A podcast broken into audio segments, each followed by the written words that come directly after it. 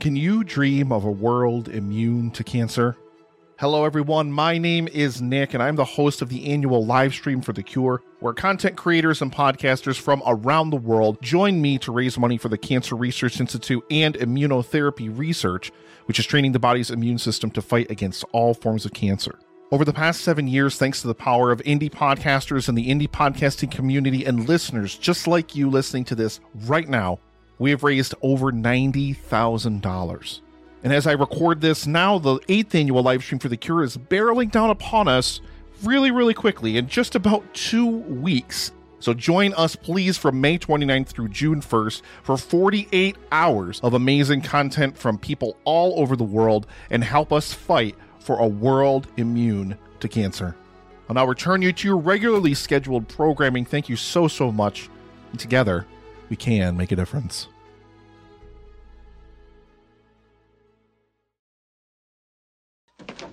Hey, how's the city? Huh?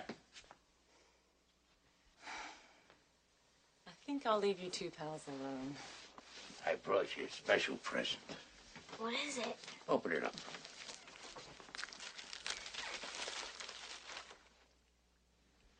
A book? That's right. When I was your age, television was called books. And this is a special book. It was the book my father used to read to me when I was sick, and I used to read it to your father. And today I'm going to read it to you. Is there any sports in it? Are you kidding? Fencing, fighting, torture, revenge, giants, monsters, chases, escapes, true love, miracles. Doesn't sound too bad. I'll try and stay awake. Oh, well, thank you very much. It's very nice. Your vote of confidence is overwhelming. All right. The Princess Bride.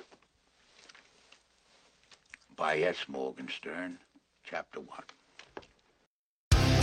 In a world overflowing with movies, we need a hero. Someone to separate the bad from the good.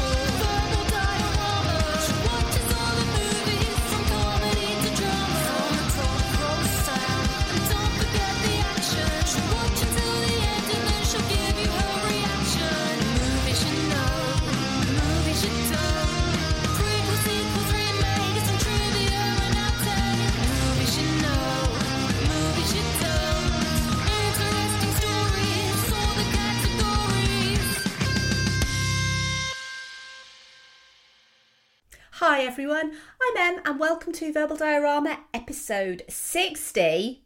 Wow. Uh, the Princess Bride. Uh, this is the podcast that's all about the history and legacy of movies you know and movies you don't. So, the COVID situation does not seem to be getting any better. Unlike chums of the pod, movie reviews in 20 Qs, and you're in the blessed Isle of New Zealand, who seem to have complete control over this situation. Um, so the situation in the UK is getting worse at the moment. So we have some new restrictions in. Um, so basically, what I need to say to you guys is continue to stay safe, keep your distance, wear a mask, and wash those hands. Fezzik might not trust people wearing masks, but like Wesley says, everyone will be wearing them in the future. And it's very, very true. Before we start, uh, I want to thank everyone for the positive comments on Death Becomes Her. As I said, that episode it wasn't meant to be episode 59 because it was originally scheduled in for November, but it was super fun to revisit and rewatch, and it really is one of those movies that just seems to get better with age, which is ironic, uh, as the last thing Madeline or Helen wanted was aging. Um, and also, just to correct a mistake that I made, um, I claimed in that episode that Kate Hudson was an Oscar winner, uh, and Andy from Geek Salad Radio got in touch and uh, reminded me that she is just, in fact, an Oscar nominee. Um, I probably just confused her with her mum, Goldie Hawn, because she is an Oscar winner. So, apologies for that mistake. Uh, like I said at the end of Death Becomes Her, I feel like 2020 needs The Princess Bride. It's just such a wonderful, whimsical, and charming movie. But while many will see it as just a lovely fairy tale, there's a lot more depth and skill to The Princess Bride than you might think. So, without further ado, here's the trailer for The Princess Bride. I brought you a special present. What is it? A book? This is a special book. It was the book my father used to read to me when I was sick, and I used to read it to your father. And today I'm going to read it to you. I'll try and stay awake. Wesley had no money for marriage, so he packed his few belongings and left the farm to seek his fortune across the sea. The law of the land gave Humperdinck the right to choose his bride. The fabric will make the prince suspect that the Guilderians have abducted his love. You never say anything about killing anyone. I just happened to look behind us and something is there. He's obviously seen us with the princess and must therefore die. Pick up one of those rocks, get behind the boulder. The minute his head is in view, hit it with the rock! I was not a sportsman like I've got my country's 500th anniversary to plan, my wedding to arrange, my wife to murder. I'm swamped.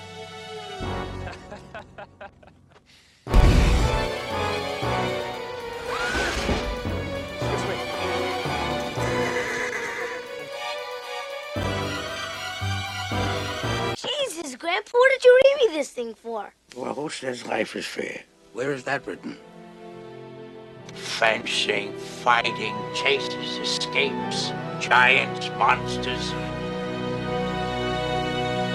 torture, revenge, true love, miracles.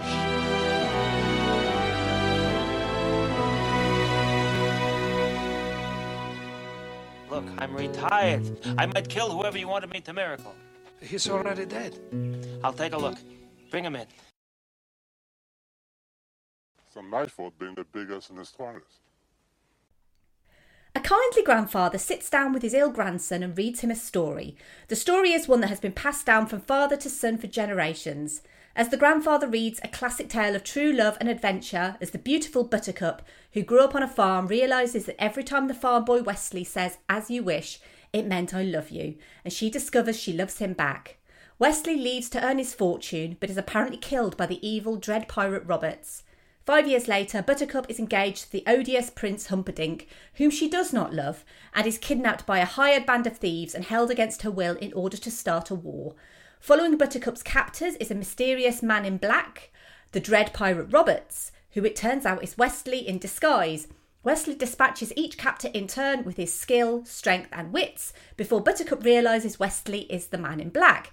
She agrees to return to Prince Humperdinck to save Wesley's life, and the accomplished swordsman and super strong giant he bested become Wesley's companions in his quest to rescue Buttercup from becoming Humperdinck's bride. So, the cast of this movie, I mean, do we really need to go through it? I don't think we do, but I'm going to. So, we have Cary Elwes as Wesley, Robin Wright as Buttercup, Mandy Patinkin as Inigo Montoya, Chris Sarandon as Prince Humperdinck, Christopher Guest as Count Tyrone Rugen, Wallace Shawn as Vizzini, Andre the Giant as Fezzik, Billy Crystal as Miracle Max, Carol Kane as Valerie, Peter Cook as the impressive clergyman, Mel Smith as the albino, Peter Falk as the grandfather or the narrator, and Fred Savage as the grandson. So it's basically a who's who of casts. Literally everyone knows all these people. It's an amazing cast for this movie. The screenplay was by William Goldman and it was based on the novel The Princess Bride, also by William Goldman. And the movie was directed by Rob Reiner. All right, The Princess Bride by S. Morgenstern. Chapter 1 Buttercup was raised on a small farm in the country of Florin. Her favourite pastimes were riding her horse and tormenting the farm boy that worked there. His name was Wesley, but she never called him that. Isn't that a wonderful beginning? Florin native S. Morgenstern was the fictional writer of The Princess Bride in the abridged version of his original text, adapted by actual writer William Goldman. It's framed as a fictional story within a fictional story of how Goldman came to know S. Morgenstern and how Goldman's fictional father used to read Morgenstern's original fictional novel to him as a child and Goldman wanting to be able to read the fictional story to his own fictional son. Because Morgenstern's original fictional novel is too political in nature, Goldman decides to adapt it, leaving in only the good parts, resembling the original version his fictional father had fictionally read to him in his fictional childhood. So if you get that, then well done. so the narrator of the story is a fictional William Goldman, a surrogate for the person actually reading the story. Everything about Goldman in The Princess Bride's commentary and introduction is fictional, such as he talks about his wife Helen and his young son. In reality, William Goldman and his wife Eileen had two daughters, Jenny and Susanna, and it was his young daughters who inspired the title of The Princess Bride. Goldman had asked his daughters, then aged seven and four, what they wanted him to write about. One said a princess and the other a bride. Thus became the title of The Princess Bride. But the story wasn't so easy to come together. Goldman originally wrote 20 pages on Buttercup, the bride. He then moved on to write about her groom, but ran completely dry. It was this moment of writer's block which gave him the idea of adapting a fictional novel under the guise of abridgment. When that idea came to him, the floodgates opened and he started with the fictional Bill Goldman. That emotional connection and the satisfaction that came from The Princess Bride remained with him. The novel was released in 1973, and Goldman even made a start on a screenplay, with 20th Century Fox paying him $500,000 for the film rights that very same year. It's worth noting that Goldman would buy those rights back shortly afterwards with his own money. William Goldman, at the time, and since then was no stranger to screenplays, having written the screenplays for the likes of Butch Cassidy and the Sundance Kid, All the President's Men, both of which would garner him Academy Award wins for screenwriting, as well as adapting his own novels, Marathon Man, Magic, and Heat for the screen, all before The Princess Bride would be adapted. Post The Princess Bride, he worked on Misery, Chaplin, Maverick, he consulted on A Few Good Men, Malice, Extreme Measures, and Good Will Hunting, and he did uncredited work on Twins, Indecent Proposal, Last Action Hero, and Fierce Creatures, to name but a few. Rob Reiner was given a copy of The Princess Bride by his father Carl Reiner as a child and had a desire to make it into a movie after This Is Spinal Tap became a huge success in 1984. This desire wasn't shared at all, and despite his next movie, Stand By Me, also being a huge success, executives at Paramount weren't impressed at his willingness to adapt The Princess Bride. In fact, they wanted him to make anything but The Princess Bride because the movie was deemed to be impossible to make. Many had tried, including Francois Truffaut, Richard Lester, Robert Redford, and Norman Jewison, and all had failed. Even Superman himself, Christopher Reeve, showed interest in playing Wesley at one point, and Arnold Schwarzenegger had been touted to play Fezzik, obviously before he was massive movie star Arnold Schwarzenegger. It was TV producer Norman Lear who stepped in, actually, to finance The Princess Bride, as he knew Rob Reiner from their time working together on All in the Family and had previously funded This Is Spinal Tap. With Lear's financing in place and appreciating Reiner's track record thus far, 20th Century Fox finally agreed to distribute The Princess Bride with Norman Lear's Act 3 Communications as production company alongside Buttercup Films Limited and The Princess Bride Limited.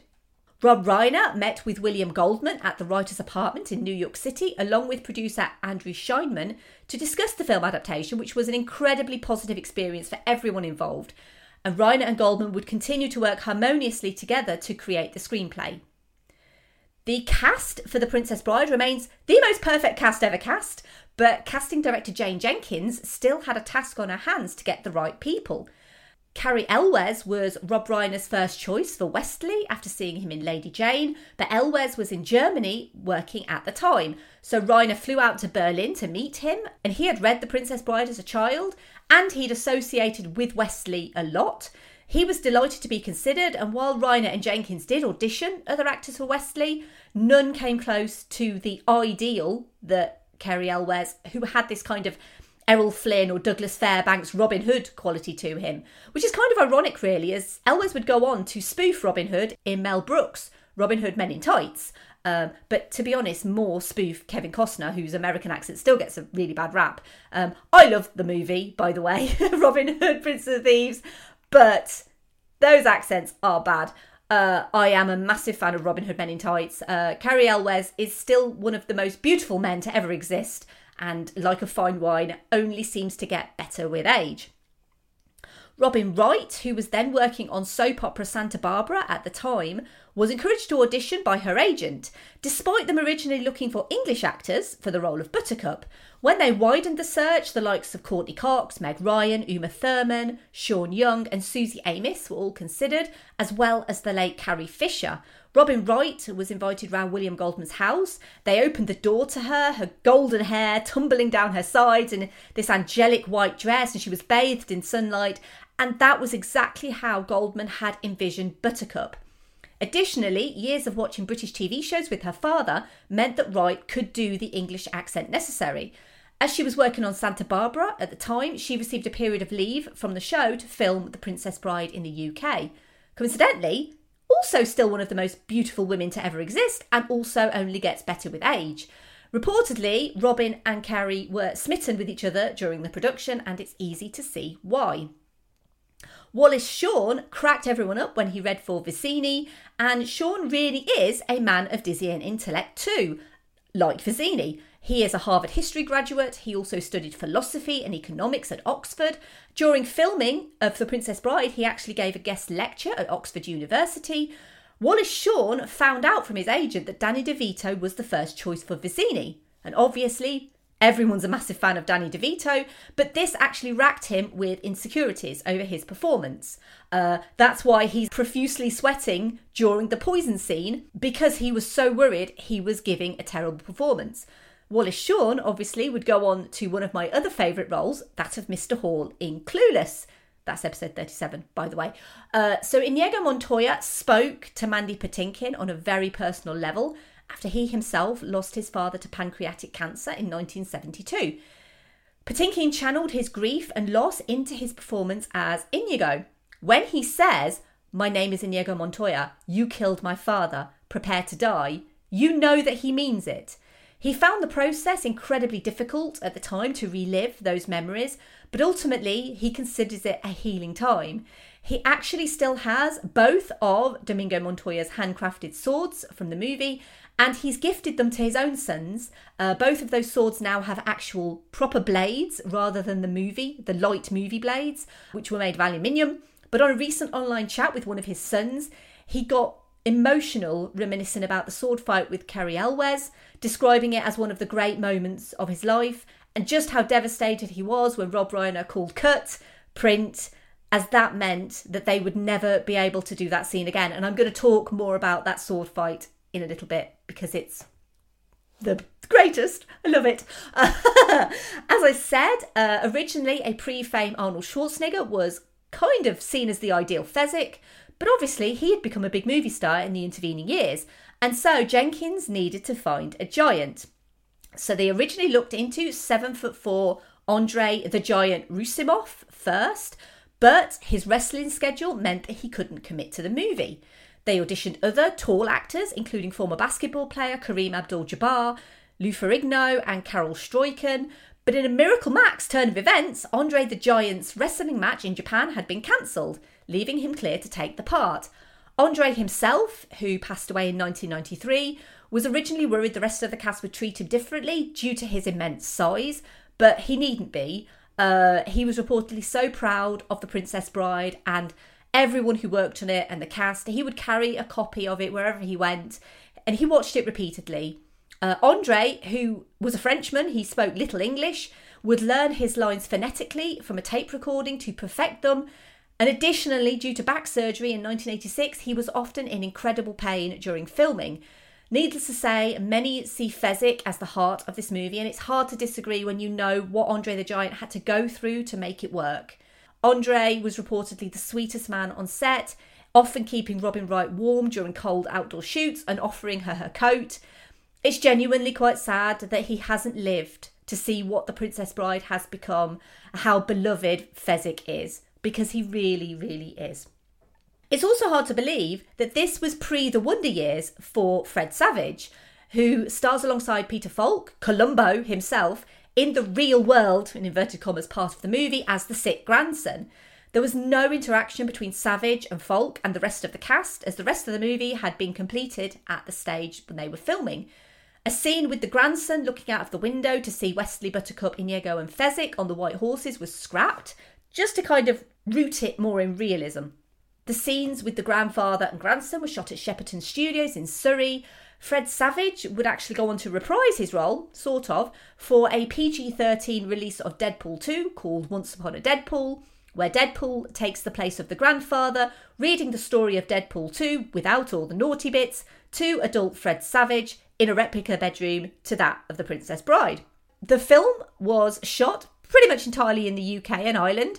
Other areas used for shooting included on location at Carl Walk, Sheffield, Lathkill Dale, Calesdale and Cavedale in the Peak District, Burnham Beeches in Buckinghamshire, Bradley Rocks and Robin Hood Stride in Birchover, the Cliffs of Moher in County Clare, and Penshurst Place in Kent.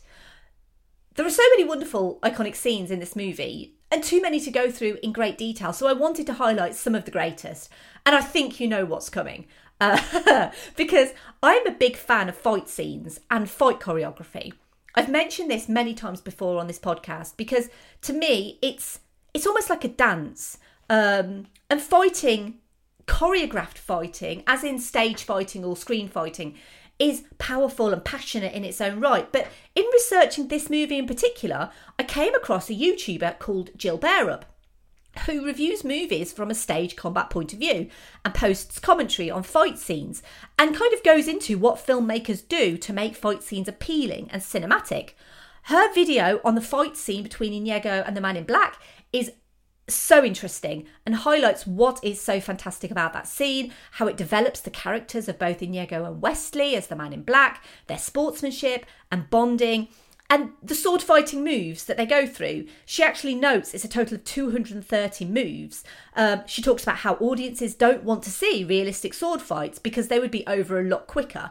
I'll put a link to her video in the show notes because I genuinely recommend watching it. It's an absolutely wonderful video, and she is incredibly passionate. She's really in depth with what she talks about. She clearly knows what she's talking about, and she describes the scene in a much more professional way than I ever could. But the fight scene between Wesley and Inigo is one of the truly great moments in this movie for me for so many reasons. And not just because Mandy Patinkin clearly adored it. Um, and it's mainly because Cary Elwes and Mandy Patinkin trained for six months. Um, they performed their own fight choreography. There is a stunt person in the scene um, who does the somersaults, but otherwise, Cary Elwes and Mandy Patinkin learned to fence both left and right handed, as famously both Wesley and Inigo are ambidextrous swordsmen. They were trained by legendary fencing instructors Bob Anderson and stunt coordinator Peter Diamond.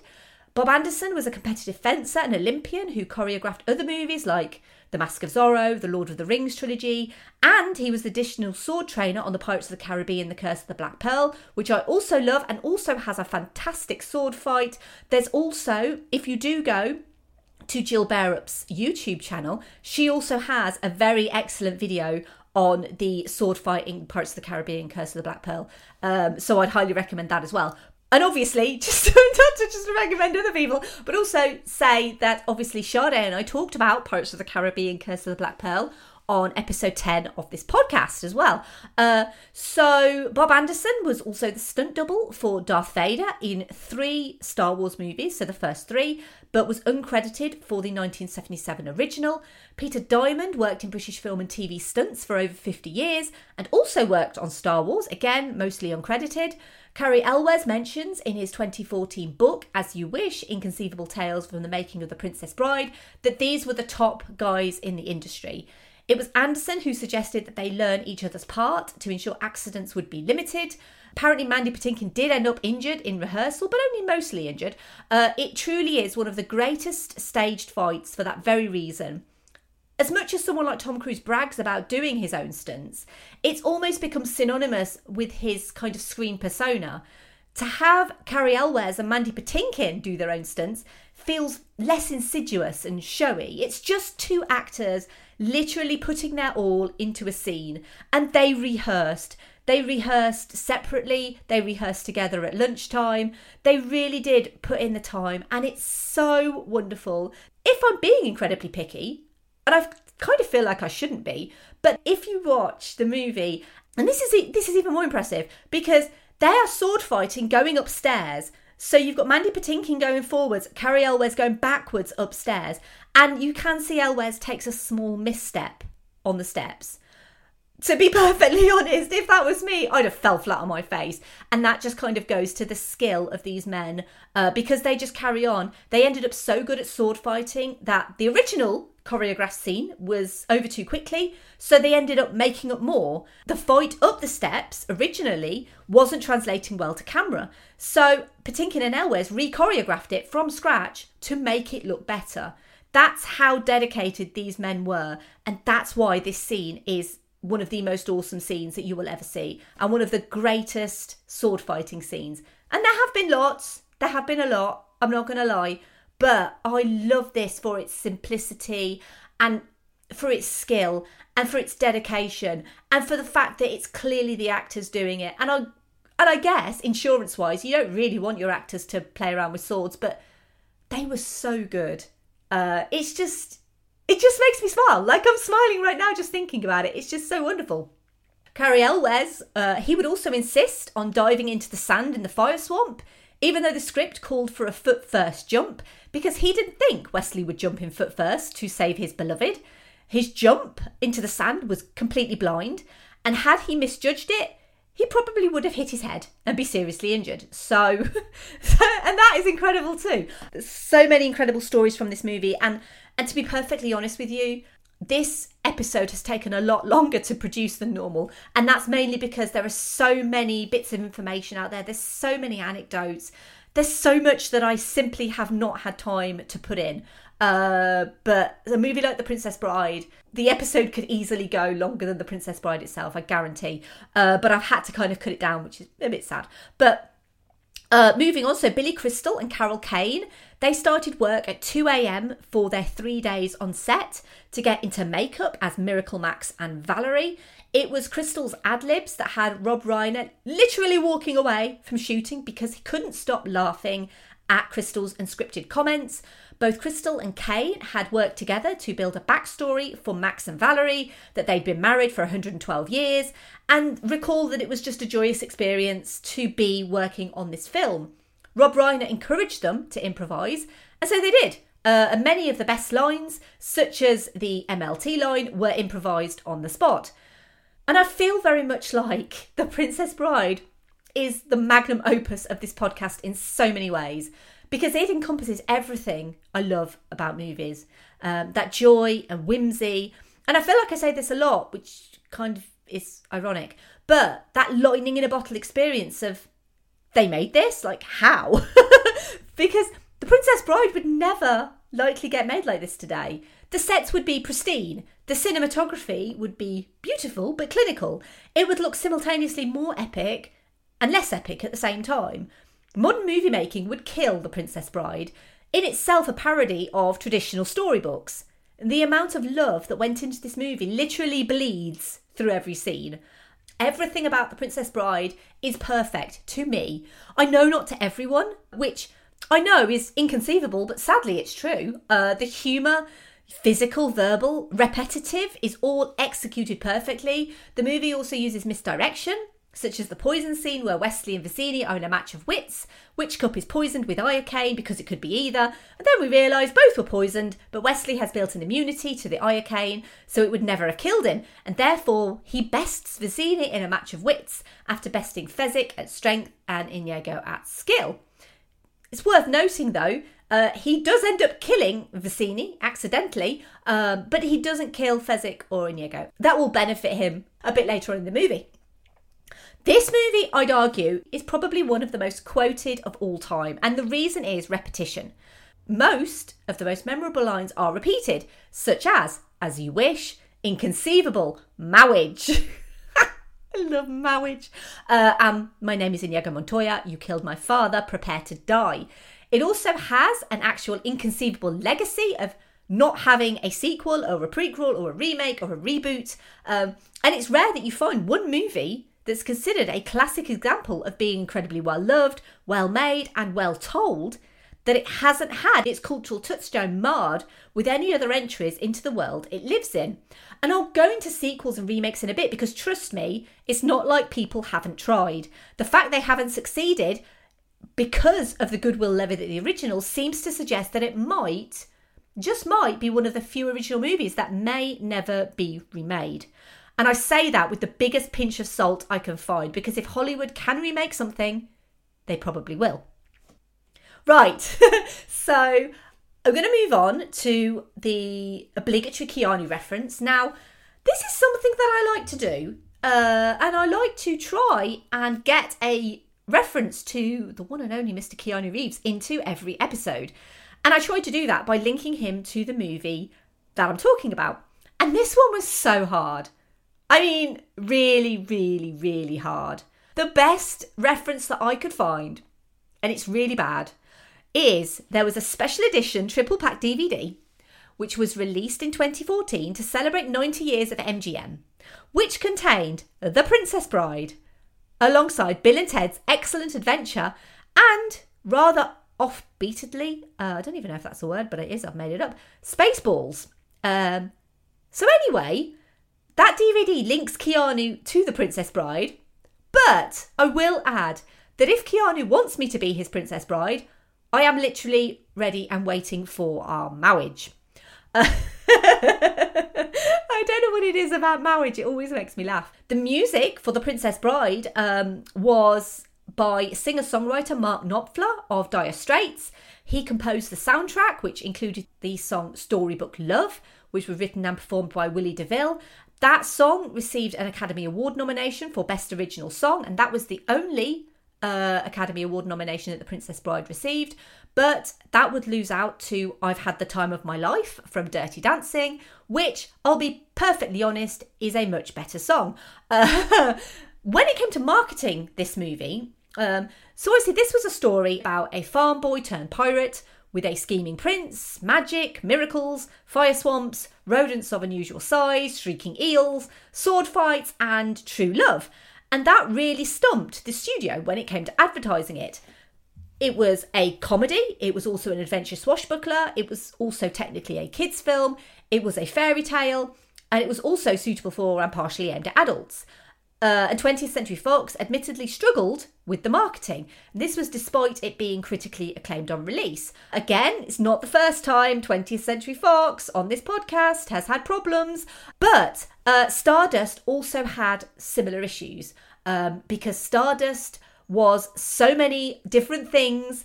Uh, it was marketed as a romance, it was a fairy tale, it contained magic. It's very similar to The Princess Bride in many ways. But again, they really struggled in marketing Stardust. And exactly the same thing happened with The Princess Bride. Basically, 20th Century Fox did not seem to be able to understand the stuff that they had uh, in their repertoire. So, on its release on the 25th of September 1987, uh, it was actually released only to nine cinemas in the US. So it opened at number 16 in the US box office. Uh, on its third week, it actually climbed up to number three because it opened wide. Uh, and it ended up grossing $30.8 million on a $16 million budget, making it a very modest success, but essentially kind of breaking even for the studio, more or less.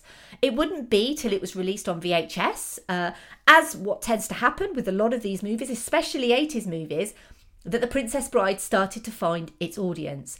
And boy, did it find its audience, uh, because it's now seen as it's now seen as a cult classic and a beloved family film. Uh, sadly, and I don't know why, um, it's not available on streaming services in the UK at the moment, but it is available on Disney Plus in the US. Why it's not on UK Disney Plus, I have no idea, but Disney need to book up their ideas. Uh, thankfully, I have it on DVD. I've just actually lent that DVD to my sister so that my nephew can watch it for the first time, and I'm pretty certain he will love it. Um, but we will see. We'll see what he thinks because he's four. Obviously, as listeners will know, he's a big fan of Toy Story, uh, but we will see what he thinks about The Princess Bride. Obviously, I'm not going to judge a four year old if they don't like The Princess Bride. But, you know, we've got time. I'm sure he'll love it when he's older. So, a long promised sequel entitled Buttercup's Baby, which involved Westley and Buttercup's daughter Waverly, was something William Goldman spoke of regularly. He had tried multiple times for years to write it, but nothing had materialised. He managed a chapter which was included in later editions of The Princess Bride as a teaser, but Goldman's death in 2018 means we will never be able to read his intended story. A number of attempts have been made to turn it into a stage production, including Adam Guettel in 2006 and Disney Theatrical Productions in 2013. It's also had a board game made called The Princess Bride Storm in the Castle. A fan made recreation during the COVID 19 pandemic, produced by Jason Reitman, was made to help raise money for World Central Kitchen with permission from Norman Lear, the estate of William Goldman, and Mark Knopfler for the use of his music. It also features the final performance of Reiner's father, Carl Reiner, who stepped in as the grandfather in the final scene, playing to his own son, Rob. Carl Reiner passed away a few days later, and the film was dedicated to his memory. In a recent Variety article on the life and legacy of Norman Lear, Sony CEO Tony Vinciquerra told Variety that very famous people want to redo The Princess Bride. The news was met by overwhelmingly negative responses by not only the stars of the movie, but also critics, industry professionals, and fans. The passion of this resistance basically said this movie is perfect, do not touch it, do not redo The Princess Bride.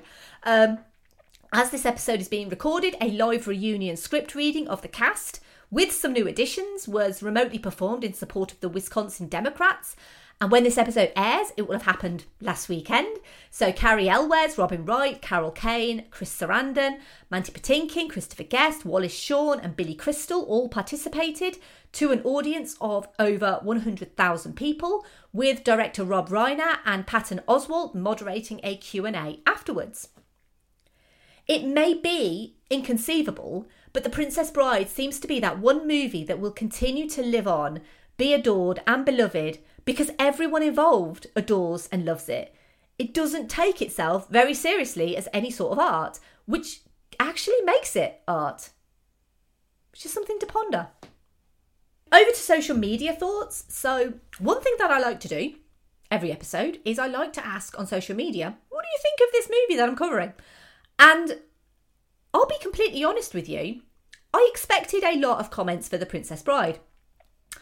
I also expected overwhelmingly positive comments for The Princess Bride.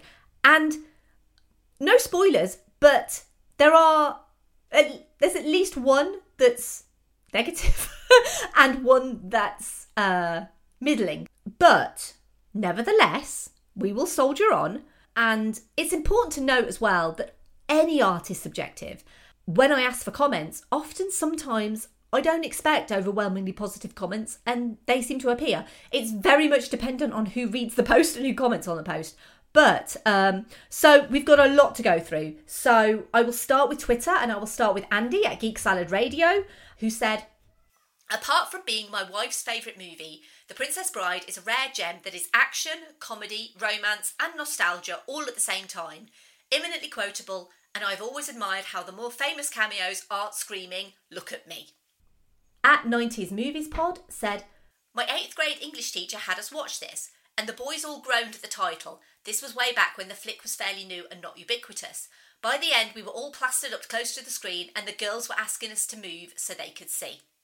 At Movies Work said, A classic on all fronts, delivers a charm and feels unseen since its release. At Time Shifters Pod said, This is a timeless as well as the rare perfect movie. There is no one that can't find enjoyment from this film. Romance, swordplay, humour, and a cast that simply cannot be matched. Remake has been whispered, but I think even the studio knows they can't do better than this. At OSW Podcast 1 said, This movie is magical, but nothing makes me laugh as much as the To the Pain monologue. Dear God, what is that thing? At BLC Agnew said, The perfect romantic comedy, the perfect swashbuckler, and the perfect fairy tale satire, all in one movie. It shouldn't be possible, and yet, arguably Rob Reiner's crowning achievement in a, a real accomplishment given his 80s portfolio, and the ultimate intergenerational family film. At Please Watch Pod said, After several viewings and reading the novel and the As You Wish book, I came to the realization that this is a perfect film. Somehow makes you care about true love and Westley's fate while simultaneously parodying its own genre conventions. At Pretendium said, It's the ultimate example of charm carrying a film. It looks cheap, it has plot holes, and its title character is a totally passive presence, and who cares? It's still as much fun as you'll ever have watching a movie. At Emily underscore IDYP said, I think I've seen this movie enough times throughout my childhood and adult life to be able to quote the whole thing from memory. I don't have any specific memories when watching it for the first time, but I know it always brings me comfort.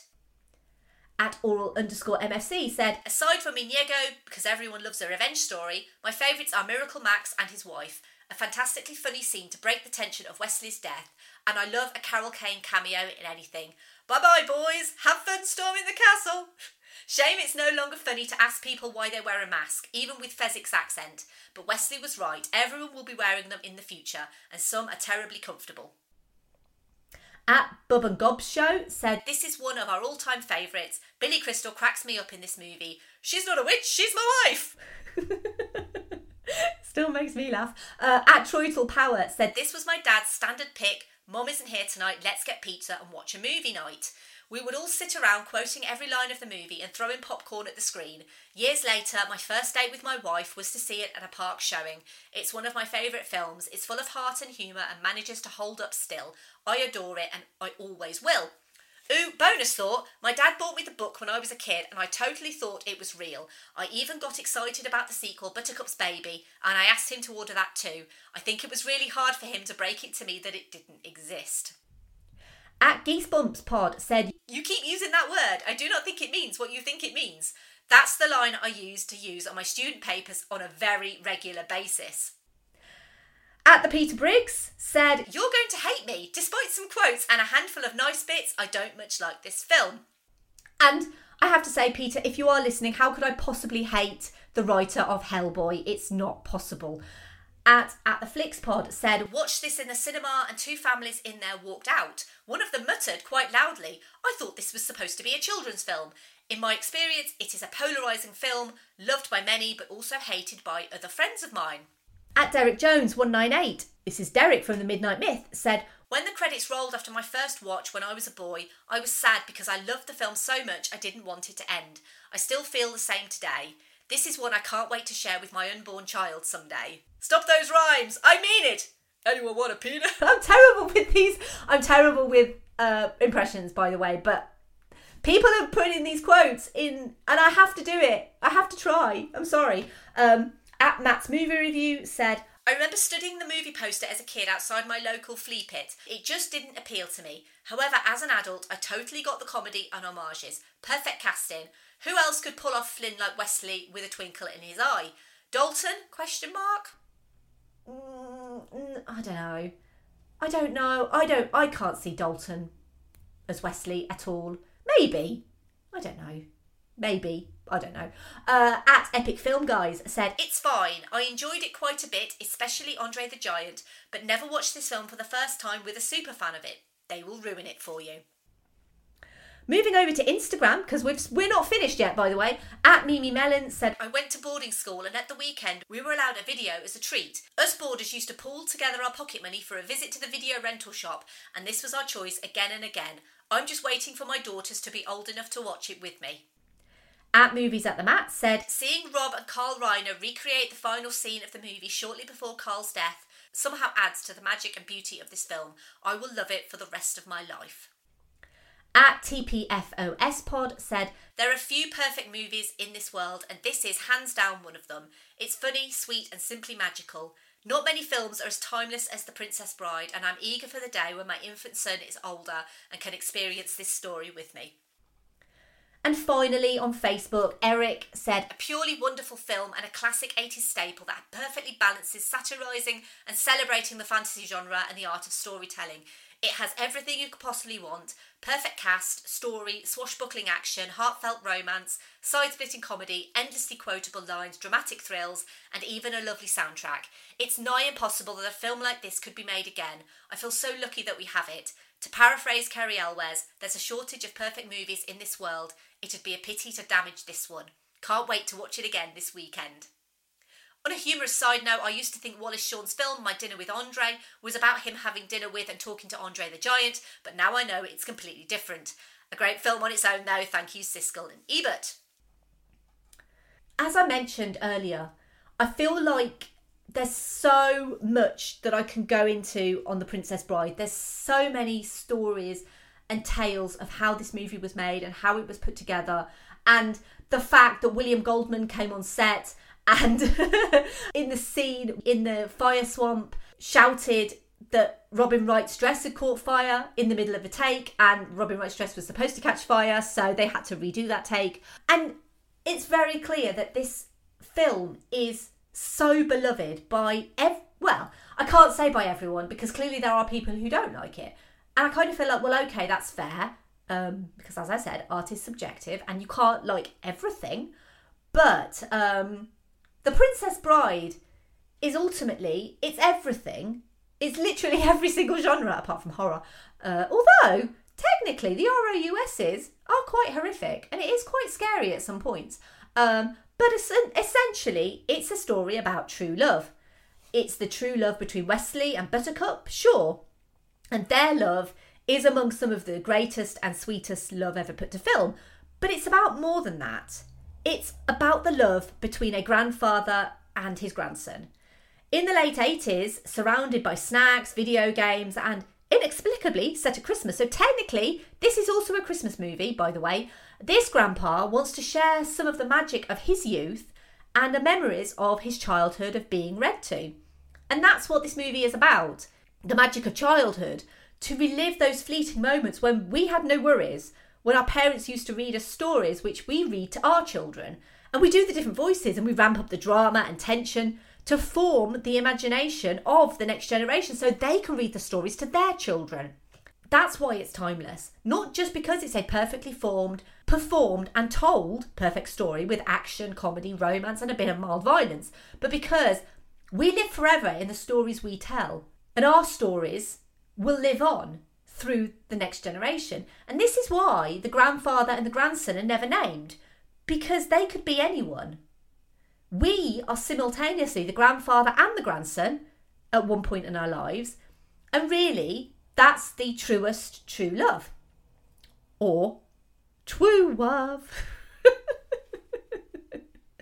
Thank you for listening. As always, I would love to hear your thoughts on The Princess Bride. If you do like this episode or any episode that I've put out in the past, I would love it if you could take a moment to rate and review on something like Apple Podcasts. Um, and thank you so much to everyone who has given me some wonderful reviews and some brilliant five star ratings. Um, it is literally the best way to show that you love what any podcast does.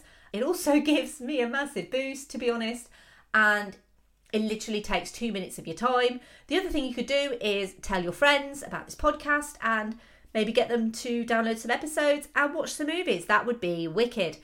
As I have uh, now 60 episodes of this podcast, uh, I would love to be able to list them all at the end of episodes and say, well, these are all the episodes that I've done. If you want to see all of the episodes, have a look in your podcast player and you will see all of the episodes. But what I'm trying to do is, if you do like The Princess Bride um, and you like this episode on The Princess Bride, you might also like the following episodes. Um, so I would recommend you check out episode 10, Pirates of the Caribbean, The Curse of the Black Pearl. Obviously, for more swashbuckling pirate based fun and the wonderful Bob Anderson choreographed sword fight, but also because, very much like The Princess Bride, Pirates of the Caribbean, The Curse of the Black Pearl is lightning in a bottle. And I do remember calling it lightning in a bottle at the time uh, because, again, they have not managed to recreate the joy of that first Pirates of the Caribbean movie, and they never will. Um, episode 16, Willow, because Willow is obviously uh, another fantasy movie, it's another 80s fantasy movie as well, and it's the closest kind of fantasy episode to this. Um, and I love Willow, it's so wonderful. Um, and it's got some groundbreaking effects in it as well. So please check out the movie Willow and check out the episode Willow too. Uh, number 25, Stardust. Uh, as I've mentioned, it's a very modern take on this classic fairy tale. And at the time, it was marketed as the next Princess Bride, which it isn't. Um, but it is still a lovely movie and still very, very underappreciated. Episode 37, I mentioned, Clueless. just for Wallace Shawn because Wallace Shawn is great and he does not need to be worried about his performance in this movie because he is spot on perfect. Um, and finally, episode 44, A Knight's Tale, because it has some swords in it and it also has the late great Heath Ledger. And I'm always going to recommend Heath Ledger. Uh, Heath Ledger is like my number two uh, after Keanu. So, um, obviously, give me feedback on these recommendations. Do you think that I missed any? Would you have recommended something different? Let me know. I guess with doing The Princess Bride, I could quite easily retire this podcast on 60 episodes and say, well, it's never going to get any better than this. I might as well just give up now. I'm not going to though, uh, because every movie I feature is perfect and special in its own way, and episode 61 is no different. In fact, it's a little bit of a forgotten gem. And also, this movie is on Disney Plus in the UK, by the way. So, the next episode is a movie that I actually first teased all the way back in the episode that I did on Sky Captain and the World of Tomorrow. That is episode five. It has roots firmly in that same pulp aesthetic. Uh, it harkens to brighter and happier days of the 1930s, and it is the delightful period superhero movie The Rocketeer. Uh, as I said, it's available on Disney Plus, so you have no excuse not to watch it. I've been meaning to rewatch it for some time, and I've been actually been saving it for this episode. Um, and I can't wait to revisit The Rocketeer, and I can't wait to talk about The Rocketeer on the next episode because I love The Rocketeer. You can find any of my other 59 episodes in your podcast app. If you want to follow me, uh, I am at Verbal Diorama on Twitter, Facebook, Instagram, and also on Letterboxd, uh, where I post all of the movies that I've been watching recently. I am so grateful that you are listening to me right now. But if you do wish to support the show on Patreon, that would be wonderful. Uh, I would be additionally grateful to you, um, but you are under no obligation to do so. I have some wonderful patrons who support the show financially and they help me pay for things like hosting and new equipment and stuff. Um, and to say thank you to them, they get access to the upcoming schedule, they get shout outs, uh, they get early release episodes, and all sorts of lovely stuff. So, a massive thank you to the patrons of this podcast to Simon E, Sade, Hardy L, Claudia, Simon B, Laurel, Derek, Jason, Kristin, Kat, Andy, Mike, and Griff. They are the Brute Squad, but they're not really the Brute Squad. And Verbal Diorama now has merchandise. Woo! Uh, so you can check out my merch store at teespring.com slash store slash verbal diorama. Uh, you can buy t-shirts, hoodies, mugs, and tote bags. Um, and for the month of September 2020 only, uh, you can get 15% off all items with promo code VD15 off. So that's VD15OFF. If you want to get in touch with me, you can email me verbaldiorama at gmail.com or you can fill out the form at verbaldiorama.com. Pop over to filmstories.co.uk. It's a site that I write for, so I write for the magazine and I write for the website. They're currently running a Kickstarter to try and help fund the magazines going forward. So if you can afford to, please help out. And if you can't support them financially, just click some ads and stuff in the website, it all helps. And finally, The end. Now I think you ought to go to sleep. Okay. Okay. Okay. Okay. All right.